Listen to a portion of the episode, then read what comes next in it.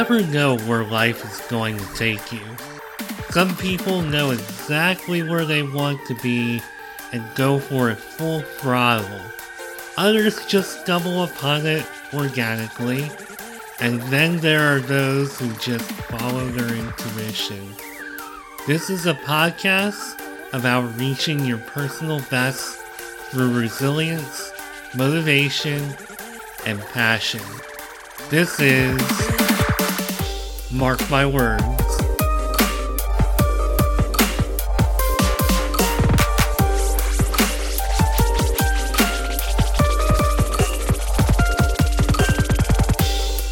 Hello, and welcome to a new episode of Mark My Words, where I talk to entrepreneurs and those who have been through the ups and downs of career transition and everything else in between.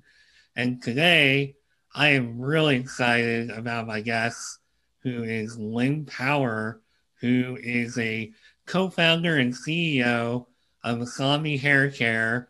But I cannot overlook the fact that she is also known as the last C E O of J. Walter Thompson, which I think is pretty impressive and amazing. And uh, you know, you're also uh, co-founder of H M S Beagle, which I don't want to overlook. And you know, we'll get to talking about that too. This is Lynn Power, everybody. Welcome to the show, Lynn. How are you hey, doing today? Thank you. I'm great. Thanks for having me. It's good to be here. Yeah, it's great to have you. And I thought that the weather was going to actually cancel this session today. But like all the rest of the storms we had this year, I've been able to get around it. It's like Mother Nature knows my schedule. So, so you're controlling everything. Damn. Now I know. Well, I, I'm not Mother Nature, so let's make that clear. If I was Mother Nature, then it would be a, we wouldn't get snow at all. So that's true. Yeah, it snowed where I am today. It just seems like it's relentless. Yeah, you you got the same storm that we got, I guess, last night and this morning. Yep. So we keep kind of passing these storms on to you guys. Yes, thank you very much. Yeah, I don't know. Maybe I do have control of the weather, but uh, you just so, realized it. Yeah, you. I think you realized it before I did. Yeah.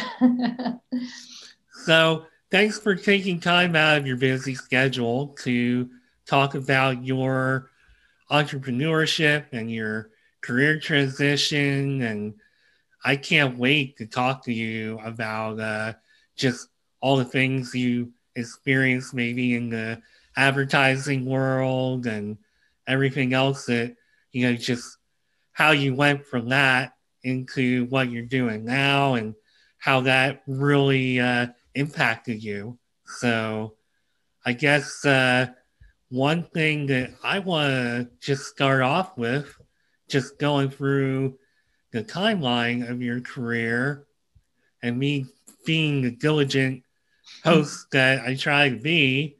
So it looks like at one point in your life, you were thinking more about like per- criminal justice. Huh. And uh, you kind of went from, and you're laughing at that, but you kind of went from thinking about that to where you wound up today.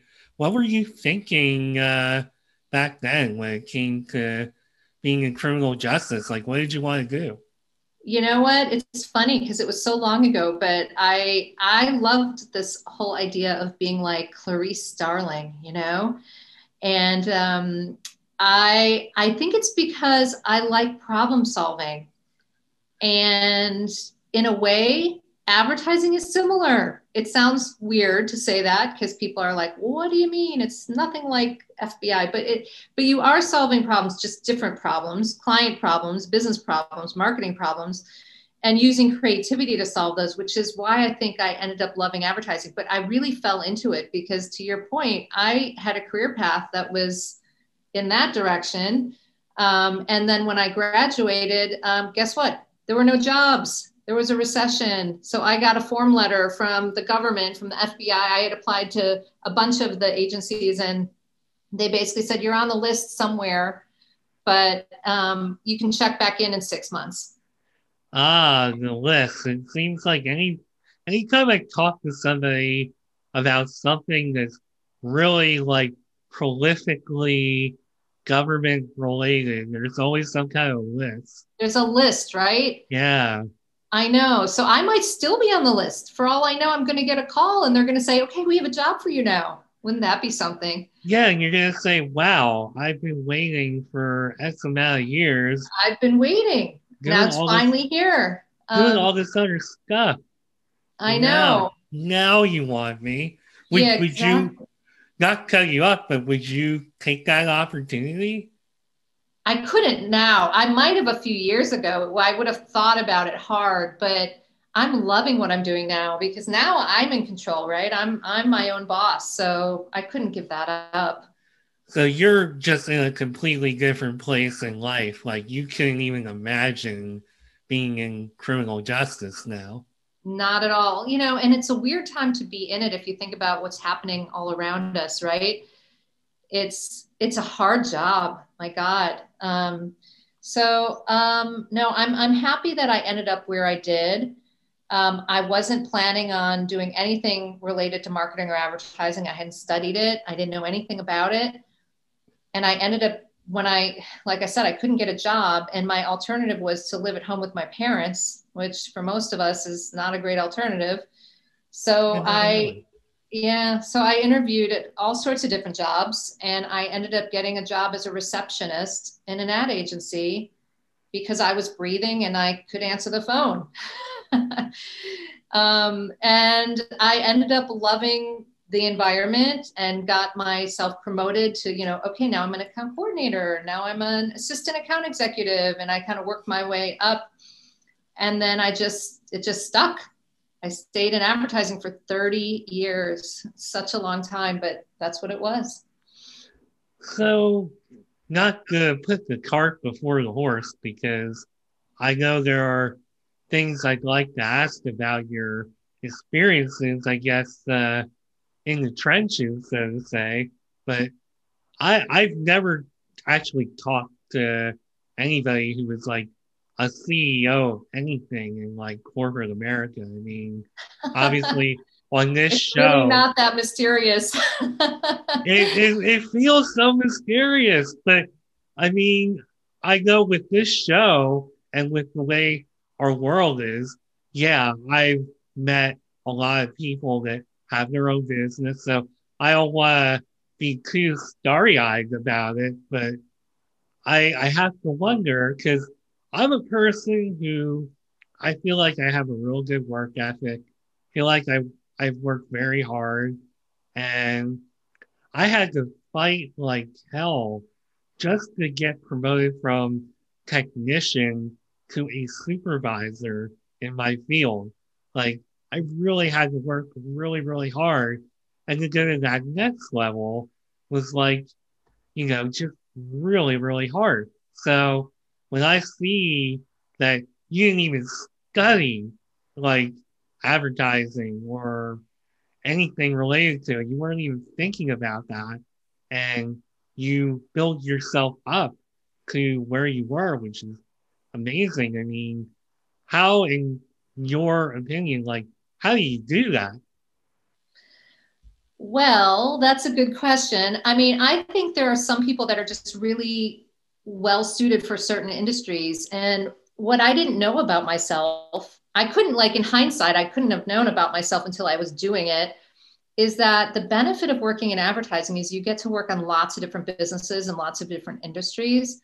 So you never really get bored. Some people like to go deep on one thing, you know, and really, really become an expert in that specialty or that industry. But I don't. I like to... I like to flit around and learn lots of different things because I just have a brain that's always going and I, I'm always connecting the dots. So I, I, for me, it ended up being a really great way to express my creativity, even though I was on the business side of advertising. I wasn't making the ads, but I was still in it. You know, I kind of could combine my left brain and my right brain and, and and do that stuff. And to your point, though, about getting promoted, I, I mean, the time that I joined the industry, it was very male dominated. No offense. No, um, none, none at all. That's one of the reasons that your story is so fascinating to me. So continue. I, I want to hear more. Yeah, very male dominated. Um, I'm lucky that I grew up with two brothers, so I'm very comfortable with being around guys. Um, but I do look back and think that some of the things that were said or done were super inappropriate, um, very Me Too-esque, but you have to put it in context of the time, you know, in, in the, in the early nineties, you know, it just wasn't a thing, and you just got on with work and you just brushed it off and laughed it off and just did your thing. Um, and what I found is that anytime I felt that I was in a situation, which happened a couple times in my career, where I was being held back. Um, one time it was because the client liked me, I did a good job, and they didn't want to move me onto something else, even though there were bigger jobs or opportunities to be promoted on other accounts. So I felt like I was being penalized for doing a good job. And, you know, I did it for a while, and then I realized, wait a minute, this is just stupid. Why am I putting up with it? And I think a lot of people put up with things that really they shouldn't. And I get why you do it, because I've done it. Um, you want to be a team player. You know, you, you, you, you are comfortable, you know, the place, you know, the people. The idea of starting somewhere new is daunting. But if I hadn't left those situations to get to, you know, a better situation, I wouldn't have been able to work my way up. I would still be in a, you know, mid to senior level role, working on the same business. You know what I mean? Like, so I definitely had to like just get myself out of those situations into a place that I'm like, okay, now I've got an opportunity to do more, because I'm just curious. I like to do more. And I always felt like, you know, I would get bored. Um, so I, that's my uh, encouragement, I guess, also within my story is, you know, don't let yourself fall into that trap of complacency, um, right. You know, because it's easy to do, and I understand it, but you know, if it will ultimately be a regret you have if you feel like you've been held back for years. Yeah, and I feel like that's uh, a complaint that a lot of people have, where they feel like they get kind of stuck in their career.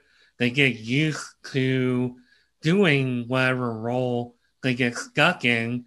And then before you know it, five or ten years goes by, and, you know, it's like, what do I do now? But you didn't do exactly. that. What thing or move that you made do you think really impacted you, really like getting yourself to that next level? I would say um, I was at a large agency called McCann. I was actually working on the L'Oreal business, and it was awful. Um, everyone knew how difficult the client was and how difficult the account was. And it was just kind of known to be a very toxic place and situation. And I was part of a new team coming on because the client asked everybody else off the business, new people. So I got there and I realized, wow, everything everyone was saying is actually true. Because, you know, sometimes you have a tendency to be optimistic and think that, oh no, it'll be different. Like I can change it. And then you get in there and you go, no, it's actually exactly what people have been saying. And it's pretty bad. So I ended up leaving and going to a smaller agency um, that was not as well known or not, didn't have as big clients. But what I felt I needed was opportunity to grow myself personally. And what that did for me is it put me in a position where I got to run that office. Um, so I suddenly was able to grow the office, do new business, do pitching, which I loved, you know, hire people. Um, and, and it just got me into a different level of thinking. So sometimes I guess the lesson in that is you have to go small to go big. You right. know, you have to create an opportunity for yourself um, where you're a big fish in a small pond, as opposed to the other way around, because what a lot of industries value, and mine was no different, advertising, is they want to hire a C E O who's been a C E O. And I always felt like, well, how can you get to be a C E O if nobody will give you a chance, or you can't, you know? So um, that's the challenge. You have to get yourself in a position where you can show that you can do that job. And I was able to do that at Arnold, and I was there eight years. I really loved it. Um, and then, you know, I left, I went to J W T, and because I had already done that job, that was an easy transition just to a much bigger place. Now, did they come and find you? Did they hear about you and say, Lynn would be perfect for this role?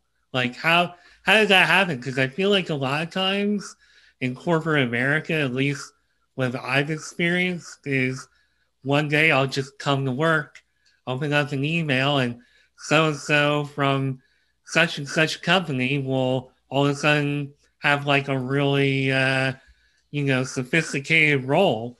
So, and it's not like somebody's putting an ad in like Indeed or wherever saying, we're looking for a C E O and, you know, what's your experience? So did somebody like find you? Was it networking? How did that happen?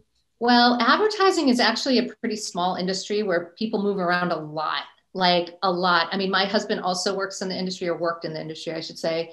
And at one point, I think he had twelve different jobs. It was crazy. And it used to be a detriment to do that. When I was sort of younger in the business, you were sort of coached to stay at places for four or five years and then move on. But now people bounce around so much. So the result of bouncing around so much is you know everybody in the business, because you end up working with, you know, the same people at different agencies and whatnot. And that's pretty much what happened to me. I had left Arnold. Um, Arnold had brought a new C E O in that I clashed with big time, a global C E O. Um, and I just didn't, I just, this was one of those things where I just walked away. I'm like, I don't need to, I was really happy in my job and now I'm miserable and I don't need to be miserable. So enough. Um, and then I was barely, barely had left, like a week, two weeks when I got a call from, exactly to your point, like, um, a friend that I had worked with at a prior agency. I think it was two agencies before. And he said, oh my God, I just took this job. It's really challenging. I need some help. What do you think? You know, and I met him for a drink, and that led to meeting him again a month later for another drink. And that led to meeting a few other people. And then before I know it, you know, I'm, I'm going to work there. So it pretty much happened the way I envisioned it in my head. So I guess I know a little bit more than I give myself credit for. That's right. That's right. You've got spidey senses. Uh, yeah, kind of like with the weather, you know, I just, no. I just knew it was going to happen, and I'm Mother Nature. So maybe you could do some tarot, tarot read- readings with these, you know? Uh, well, I don't know if I'm quite that good. I, I have a good intuition, but maybe more for myself. Although I guess I kind of had it drawn up pretty good. I don't know. I could analyze this all day. But so getting back to you, so you got the J W T, you're doing this incredible role, and then it turned out that you were the last C E O that they had. Um, how did that exactly come about? And when you knew that your time was going to be, you know, running out, did you already have a vision for all of this? Like, how did everything unfold? Well, I, I was the last C E O. It actually happened after I left. It wasn't uh, it wasn't the other way around, because um, several months after I left, maybe six months or nine months, I don't know exactly, um, J. Walter Thompson merged with another agency called Wunderman. Mm-hmm. Um, and became Wunderman Thompson. And so the J. Walter Thompson brand died. And it was a shame because it was the oldest ad agency in the world, dead. So that's why I'm the last, because there can no longer be a C E O of J. Walter Thompson since the brand doesn't exist anymore. But I, I had been there four years. I had dealt with a very public Me Too lawsuit. Um, and I was just feeling like the stuff that I was doing, like earlier I described how I loved using creativity to solve problems, but I really wasn't doing that. The problems I was solving were like H R problems, finance problems, legal problems, you know, um, I had gotten pretty far removed from the actual work and doing brand building, which is what I loved. So I kind of just had that realization that, you know, sometimes those jobs at the top look really glamorous, and a lot of times they're not. They're completely different jobs. Um, it was very operational, and it just wasn't what I was enjoying. So I just decided to, you know, to leave. I mean, I, I, in a way, I wish I had done it sooner. I was there four years. I was probably there two years too long. Um, but I, I'm, I have this in my D N A to be a team player, and I always feel responsible for the people that I bring in. And so I have a hard time sometimes cutting, cutting bait, even though I know it's the right thing. So, um, I ultimately obviously left, and then decided I was going to start a brand consultancy, which was the H M S Beagle. Um, and we were working with, I have a partner, um, and we would work with startups, um, and help them with their brand positioning and their brand story and their go-to-market strategy. And that was super fun, because I felt like I'd been working with very large clients for a long time. And it's very, it's like the Titanic in a sense, where you kind of see their business isn't good and you kind of know where it's going, but you're really trying to move the course of it. It's tough. Um, and you also don't see an impact, because you're, everything is so, takes so long. But when you're working with startups, it's like you can have a conversation about a message or positioning or an idea for their website, and then it's like the next day they've implemented it. You know what I mean? It just felt so much more um, satisfying. And then I met my hair care partner, James, in twenty eighteen. And um, he'd been working on these formulations for about ten years. And um, we just really clicked. You know, he, he didn't know how to bring them to market. And obviously that's what I know. Um, I don't know how to make hair care formulas. That's what he knows. And so it was a really, um, it's been a really, really good partnership. And we decided to join forces and found Masami together and launched the brand. So that's been really my focus for the last two years. Wow. So this is really kind of just a organic kind of transition for you then. Yeah, I mean, it's, I guess my whole career has been sort of like that. I didn't really plan to get into advertising. I didn't really, you know, and, and I think um, my, my attitude about it is that sometimes the universe presents you with opportunities, and they may not be exactly what you're expecting, but you need to listen. You know, you need to be open-minded and take those opportunities when they're given, because you don't get them that often. Um, and this opportunity was just exactly the right time, and with the right person, and with the, it just, it just felt like the stars aligned. So I had to do it. And that's something I've learned as I've gotten older, where you almost have to, as we I think we talked about even before the show, you know, just trusting your intuition in life, which you are like a great example of that. You know, you have followed your heart every step of the way. So that's, go ahead. I mean, well, I was just going to say, I, I, I think there's something to be said for doing what you love, right? And if it's not giving you pleasure or satisfaction, no matter how hard you work at it, it's going to be hard to rationalize at some point. So I think if you do follow your intuition, but also your passion, then you're going to end up being able to, the other things will fall in place. I should say it that way. Meaning you're going to make money, and you're going to be able to do the other things you want to do. Um, so I, I always find when people try to lead with the money, the decisions are usually not great, you know? Right.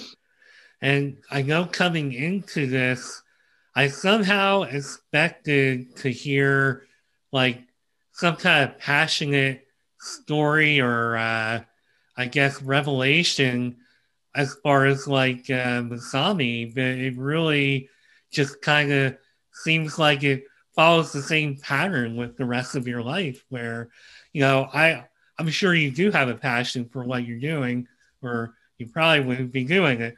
But uh, I, it, it sounds to me like it's a lot like everything else, where one thing led to another, you met, and it just became what it became. Is that kind of the right uh, intuition on that? Yeah, it, it definitely happened like that. But but I will say, like, I would, I, I'm I'm too old to do anything I don't want to do. You know, life is too short at this point. So I'm much tougher about those decisions now than I was when I was younger. Um, so I, I'm also tougher about the people I want to spend time with. You know what I mean? Like, I don't want to work with people I don't like. I just don't have time for it. Um, so doing this has enabled me to kind of have the best of both worlds, because I have a business that I really love and am passionate about, and a partner that I really get on with well. But we've been able to bring some of our friends into it, um, and family into it. And I can kind of blend all those things together, and I don't have to compartmentalize, which takes more work. And so that's where I am in my life. Not everybody can do that. Not everybody wants to do that. But um, I think when you get to a point where you kind of have to be a little selfish, it's a good thing. No, I totally agree. And uh, again, a lot of what you're saying are things that I have learned in my own journey, because I got to a point after working for the same company for ten years, I just said, you know what, I'm going to take the leap of faith. I'm going to leave. They offered me an opportunity with buyout, so I'm just going to go for it. And I'm going to pick jobs that I like to do. And I'm actually going to work on the side and start really thinking about me and uh, how I want to develop myself, and the live, actually living out the dreams that I want to live out. So I feel like, even though it might not have been quite as succinct as your path, I feel like there's some similarities where I mm-hmm. just kind of decided, you know what, I'm not getting any younger. I need to start doing things like a little more on my terms. And that's I right. feel like that's kind of where you must have gotten to. You want to do things more on your terms. Absolutely. I mean, when you are in the client service business also, or you're in the service business, it, it's, you're always doing something for someone else, you know, and they're always dictating the brief, if you will. So, um, and that's good if you have a really good client, but when you don't have a good client, it's not, it's awful. So to be able to control that, and I guess I, I kind of laugh now and say that I could be my own worst or best client, because I have to live by my decisions. But I think it's a much better place to be than to, you know, be, be torturing yourself with working with a situation or people or a client that you just really don't respect or don't like, and you're just hanging in. So, yeah. So what, just looking back over your career, you've worked with such big brands, you've worked with startups. Like, what are, what is or are some projects you worked on that you're just really proud of and really felt like, I, I hate to say the ultimate fulfillment, because I don't know if anybody ever reaches the ultimate fulfillment, but very fulfilling. I would say one of my best experiences was working on the Hershey account. They have a lot of brands. Um, and we actually relaunched, I guess is the way you would characterize it, Reese's. They had been declining for years and years and years. And anyone who's my age will remember the "you got your chocolate in my peanut butter, you got your peanut butter in my chocolate" campaign, where the two people would collide. And that's what they were doing. And then we, we really reinvented the brand, and it was just a really huge success for them. Um, but more than that, the clients were great partners. They really trusted us. Um, you know, they made us feel like we were part of their business. And, and then I could see the results of the work, and that felt really good. I mean, if you ask me, Reese's never declined. I mean, I've, it shouldn't. I've been, a, I've been a Reese's fan since I can remember. So. I know, right? It's shocking to think that it actually was declining for years at one point. Wow. I know. That, that is very surprising. That, that was it. What that was before it became a billion dollar brand, which it is now. Well, it certainly wasn't due to lack of business from me, because that is probably my favorite candy bar. So it's most people's, actually. My daughter is also always, always has a bag of Reese's in her room. So you are not alone. No, I, I have Reese's in the house still from Christmas that I still haven't eaten. So it's still hanging around. Now and that we've talked about it, you're going to go eat it after the podcast. I might. I might. I mean, hey, you got to have a little dessert every once in a got while. Got to. I agree. So I, I don't know if you want to name names, but I mean, and you certainly don't have to, but um, was there like an, an experience that you really, it just didn't go well and you learned a lot from it, took something away? Um, I can name names. Um, I worked on the A O L account at B B D O. That was awful. Oh, wow. Um, that, yeah, think about sort of dating ourselves, right? Yeah. Um, but the creative team was really difficult and the, the the process was terrible. And it just on many, many levels was a really not good experience. And I didn't want to, and that was actually what got me to leave that agency because I was like, this is really torturous. Um, I already mentioned L'Oreal. Right. They were yep. a tough, tough client. Um, and I think, you know, it's hard because there are certain companies where the culture gets baked in a certain way. And it either you jive with it or you don't, you know, yeah. And it's not to say it's good or bad. It's just that some people work really well in a highly competitive, aggressive culture. Some people work better in a collaborative, empathetic culture. And I think you got to figure out what works for you and then, you know, kind of orient yourself to those types of places. So was the A O L situation, was that during their prime or was that after their prime? That was slightly after their prime. It was sort of a trying to make them a household name. We actually hired a, I don't know if I can say, because she was, her contract was to be a non-identified voiceover, but a very famous actress to do the voiceover at the time who got paid a ton of money um, to not be identified. Um, and that was their way of trying to sort of make the brand culturally relevant, but it obviously didn't work. So there's that. It must have been because they stopped delivering all the discs to everybody's house. Oh my God. Yeah, but Netflix stopped and they're quite successful. So you can find your way through that if you have the right strategy. Well, I guess they didn't have the right strategy then. No. So you brought up something interesting there. Something I, believe it or not, didn't even think about because I'm so focused on the actual brands. But did you ever cross paths with anybody like really notable over the course of uh, time? Like somebody in the celebrity sphere? I mean, well, that's one of the advantages of working in advertising is if you work on a big account with a big budget, and, you know, you go to the productions, um, you do sometimes get to do that. So when I was on L'Oreal, that was one of the cool things about it was, you know, they have a lot of spokeswomen.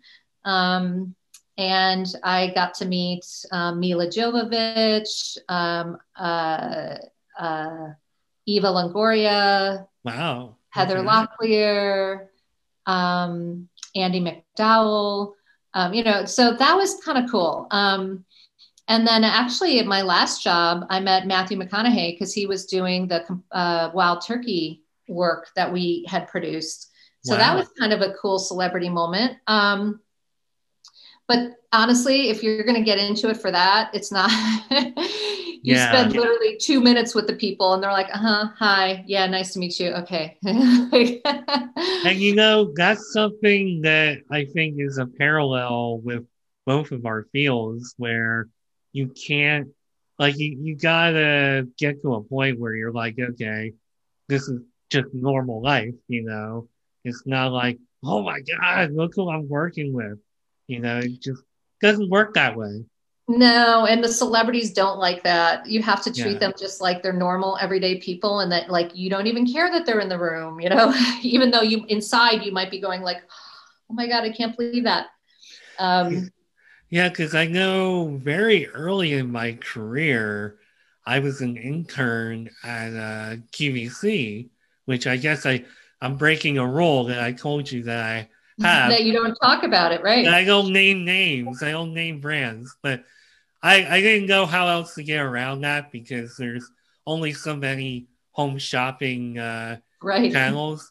And if I say home shopping and then network, it's like, well, then it's confusing. So yeah, I, I interned there and just uh, it was really amazing to just have that experience young, to be around people that were pretty notable and to just kind of see like, okay, this is nothing to really get overhyped about. It's just, you know, people doing their job and, you know, it's, I'm doing right. my job.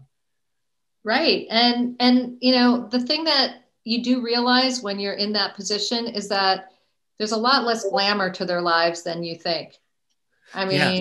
you know, they got to get up early, get on set, get ready. They got to deliver their lines. And then the director's telling them, do it this way, do it that way, walk that way. You know, it's, it's not all like, you know, uh, red carpet moments. We'll put it that way. No, it's not. And I know for me, there was somebody who was on that network for years who kind of had a certain reputation, but I worked the audio board and I got to actually listen in to them talking to their models and just totally different from what people know them as. Like they just seemed like a genuinely nice person. And uh, that was a lesson to me too. Like, wow, you know, a lot of this isn't really what most people see it as, you know, it's uh, to an extent, I guess, their thing, their attitude and the way they kind of marketed themselves was just the way they were marketing themselves. Well, I, think about it. Celebrities are brands too, right? They're yeah. creating what they want people to see. So, yeah. And, and I guess just for full disclosure, since I already broke one of my rules, that person was Joan Rivers. So, ah. yeah, so I would work the audio board and uh, yeah, I would overhear her talking to her uh, models. I guess the models that, like, I guess she had her own personal models. And uh, yeah, she could not have been nicer to them. And whereas, yeah, that's nice to hear. She always seems like a, a cool, you know, very cool person, but that's always good to hear when, you know, in real life they actually are.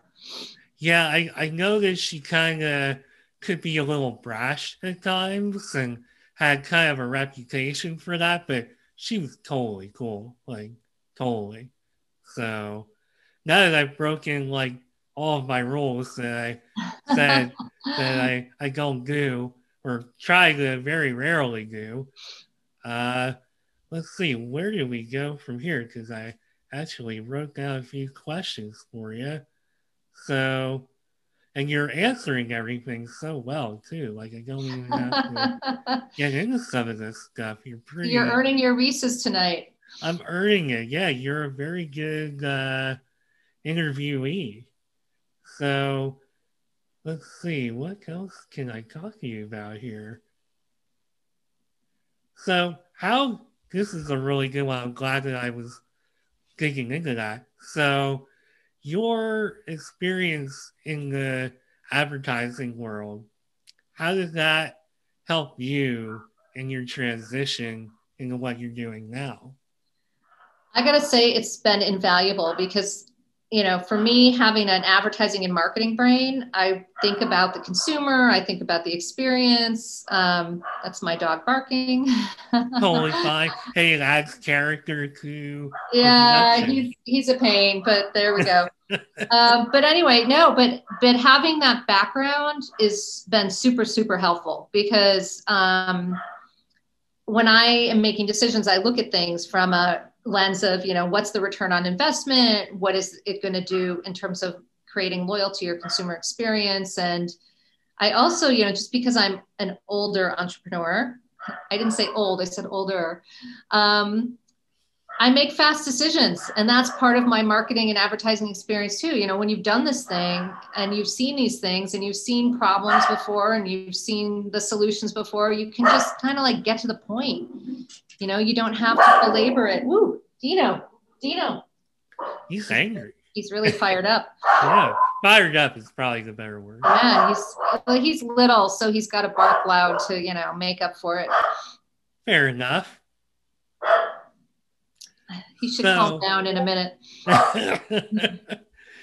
So, oh man, what was like? I said something I was gonna ask. So, how do you ask a question? Because I forgot you said something so good. Well, I was talking about being older. Maybe that triggered something. And like, basically, when you know you have the experience to make the decisions and to do the stuff. I, I definitely think it's a huge advantage. So I, I do try to encourage people that are sort of thinking about a career move, but they feel like, you know, I mean, I was in my fifties, mm-hmm. you know, there are people that are forty that think they're too old to do it. And I'm like, what? No, you're good. You, you know, and I think it's a mindset too, you know, but, but, you know, just, just um, cause I have lots of energy. I'm very productive. And I think in my head, I still feel I'm in my thirties. So there. I'm glad you said that because I am in my early forties. And even though, yeah, I I need more naps. Like I needed a nap before we did this episode. And, you know, just, you know, my schedule. But, uh, I mean, as far as I'm concerned, I feel kind of the same way. I feel like I'm still in my thirties, or, you know, I, I don't know if I want to say I feel like I'm in my twenties. That might be a stretch, but I mean, how how do you keep yourself feeling that young? Do you, is it due to your uh, work ethic? Is it something else you're doing? I mean, I just think it's staying productive and staying busy and surrounding yourself with people that stimulate you. Um, you know, I've got people on my team that are my age and some that are much younger. And I learn a lot from the younger ones because they're just tapped into stuff that I don't know about. And um, so I think it's like really building people around you that are positive and that are inspiring you and stimulating you in a good way and getting rid of the people that are just a drag, you know, yeah, they're just yeah. bringing, bringing you down. You don't need that. I really love your attitude because you really kind of just, I, I don't know if I want to say compartmentalize your life. That might not be the right word, but you really kind of just get down to, you know, this is what I want. This is the decision I'm making. And it's really just reflective of your whole path and journey. And I just think that's really cool and inspiring to me. You know, just to hear somebody, you know, just going with their heart. And you've pretty much been doing that your whole life. And seems like you do that in such a calm way. Well, I, I'm also a pretty no drama personality. Um, Clearly, so, yeah. You know, it does help to be kind of pragmatic about things too. You know, it's like not every decision is a life-shattering decision because I've always had the attitude of like, okay, so I take this job. If it doesn't work out, so what? You know what I mean? I go somewhere else. And so I think you have to have that sort of so what uh, question answered a little bit because usually it's not that scary. Yeah. Do you know what I mean? Like, it's like, okay, like what is really going to happen if this doesn't work out?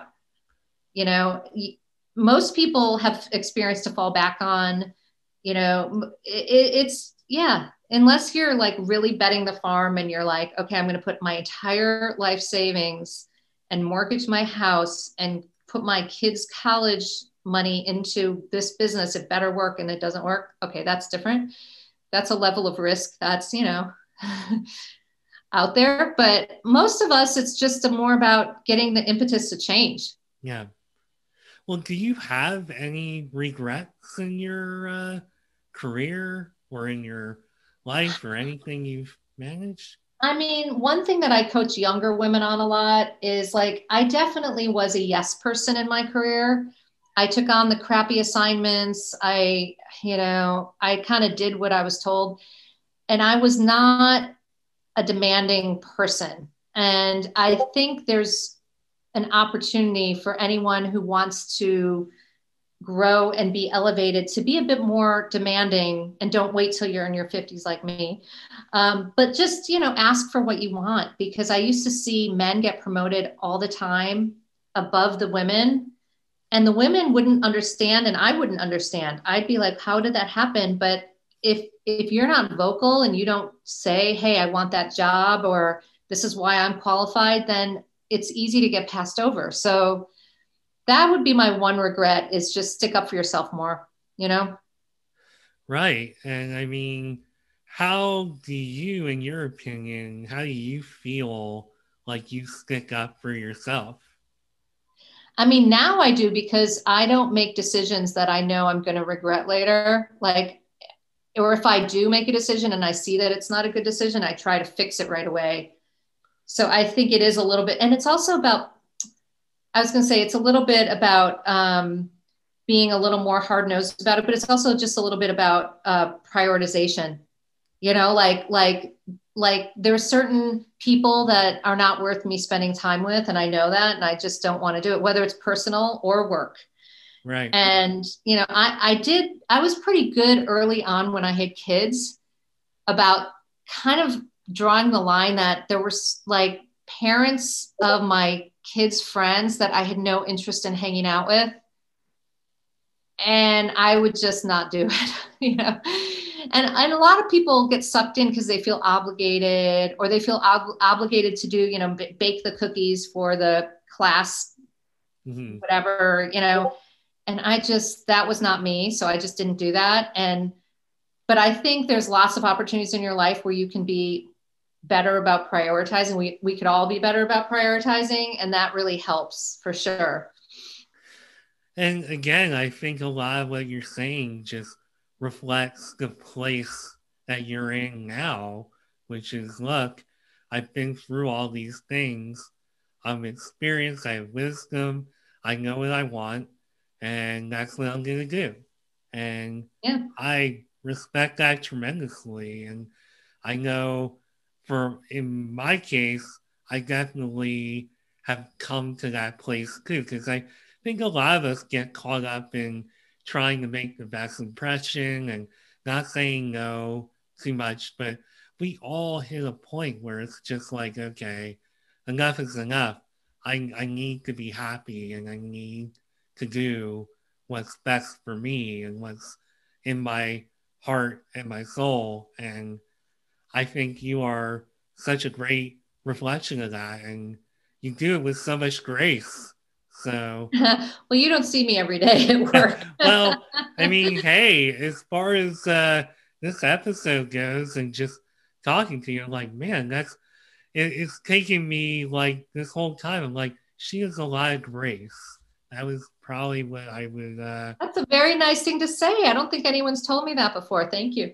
Well, you, you navigate life just so gracefully. It's like amazing. You're so poised. And I think that's what made you so successful. Just grace and poise and intelligence and a lot of other things that you've displayed here, which is amazing, like super impressive.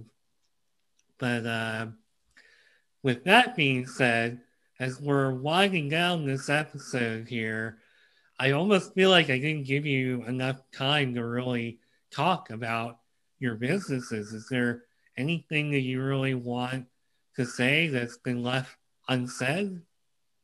Well, I think um, if anyone wants to go check out my business now, they can go to my website, um, love masami dot com, L O V E M A S A M I. And um, no, I'm just really proud of what we're building. You know, we're creating products that, hair care products that are good for you and good for the environment and work really well. So that's pretty much it in a nutshell. So is there anything that you're doing? Like what, what exactly should, I should say, are you doing that makes it good for the environment? So um, our products are sulfate, paraben, and phthalate free. Um, but they're super high performing. Um, so that's one thing, is the formulations. But the other thing we're doing is we're launching a large size, sustainable, refillable bottle next month.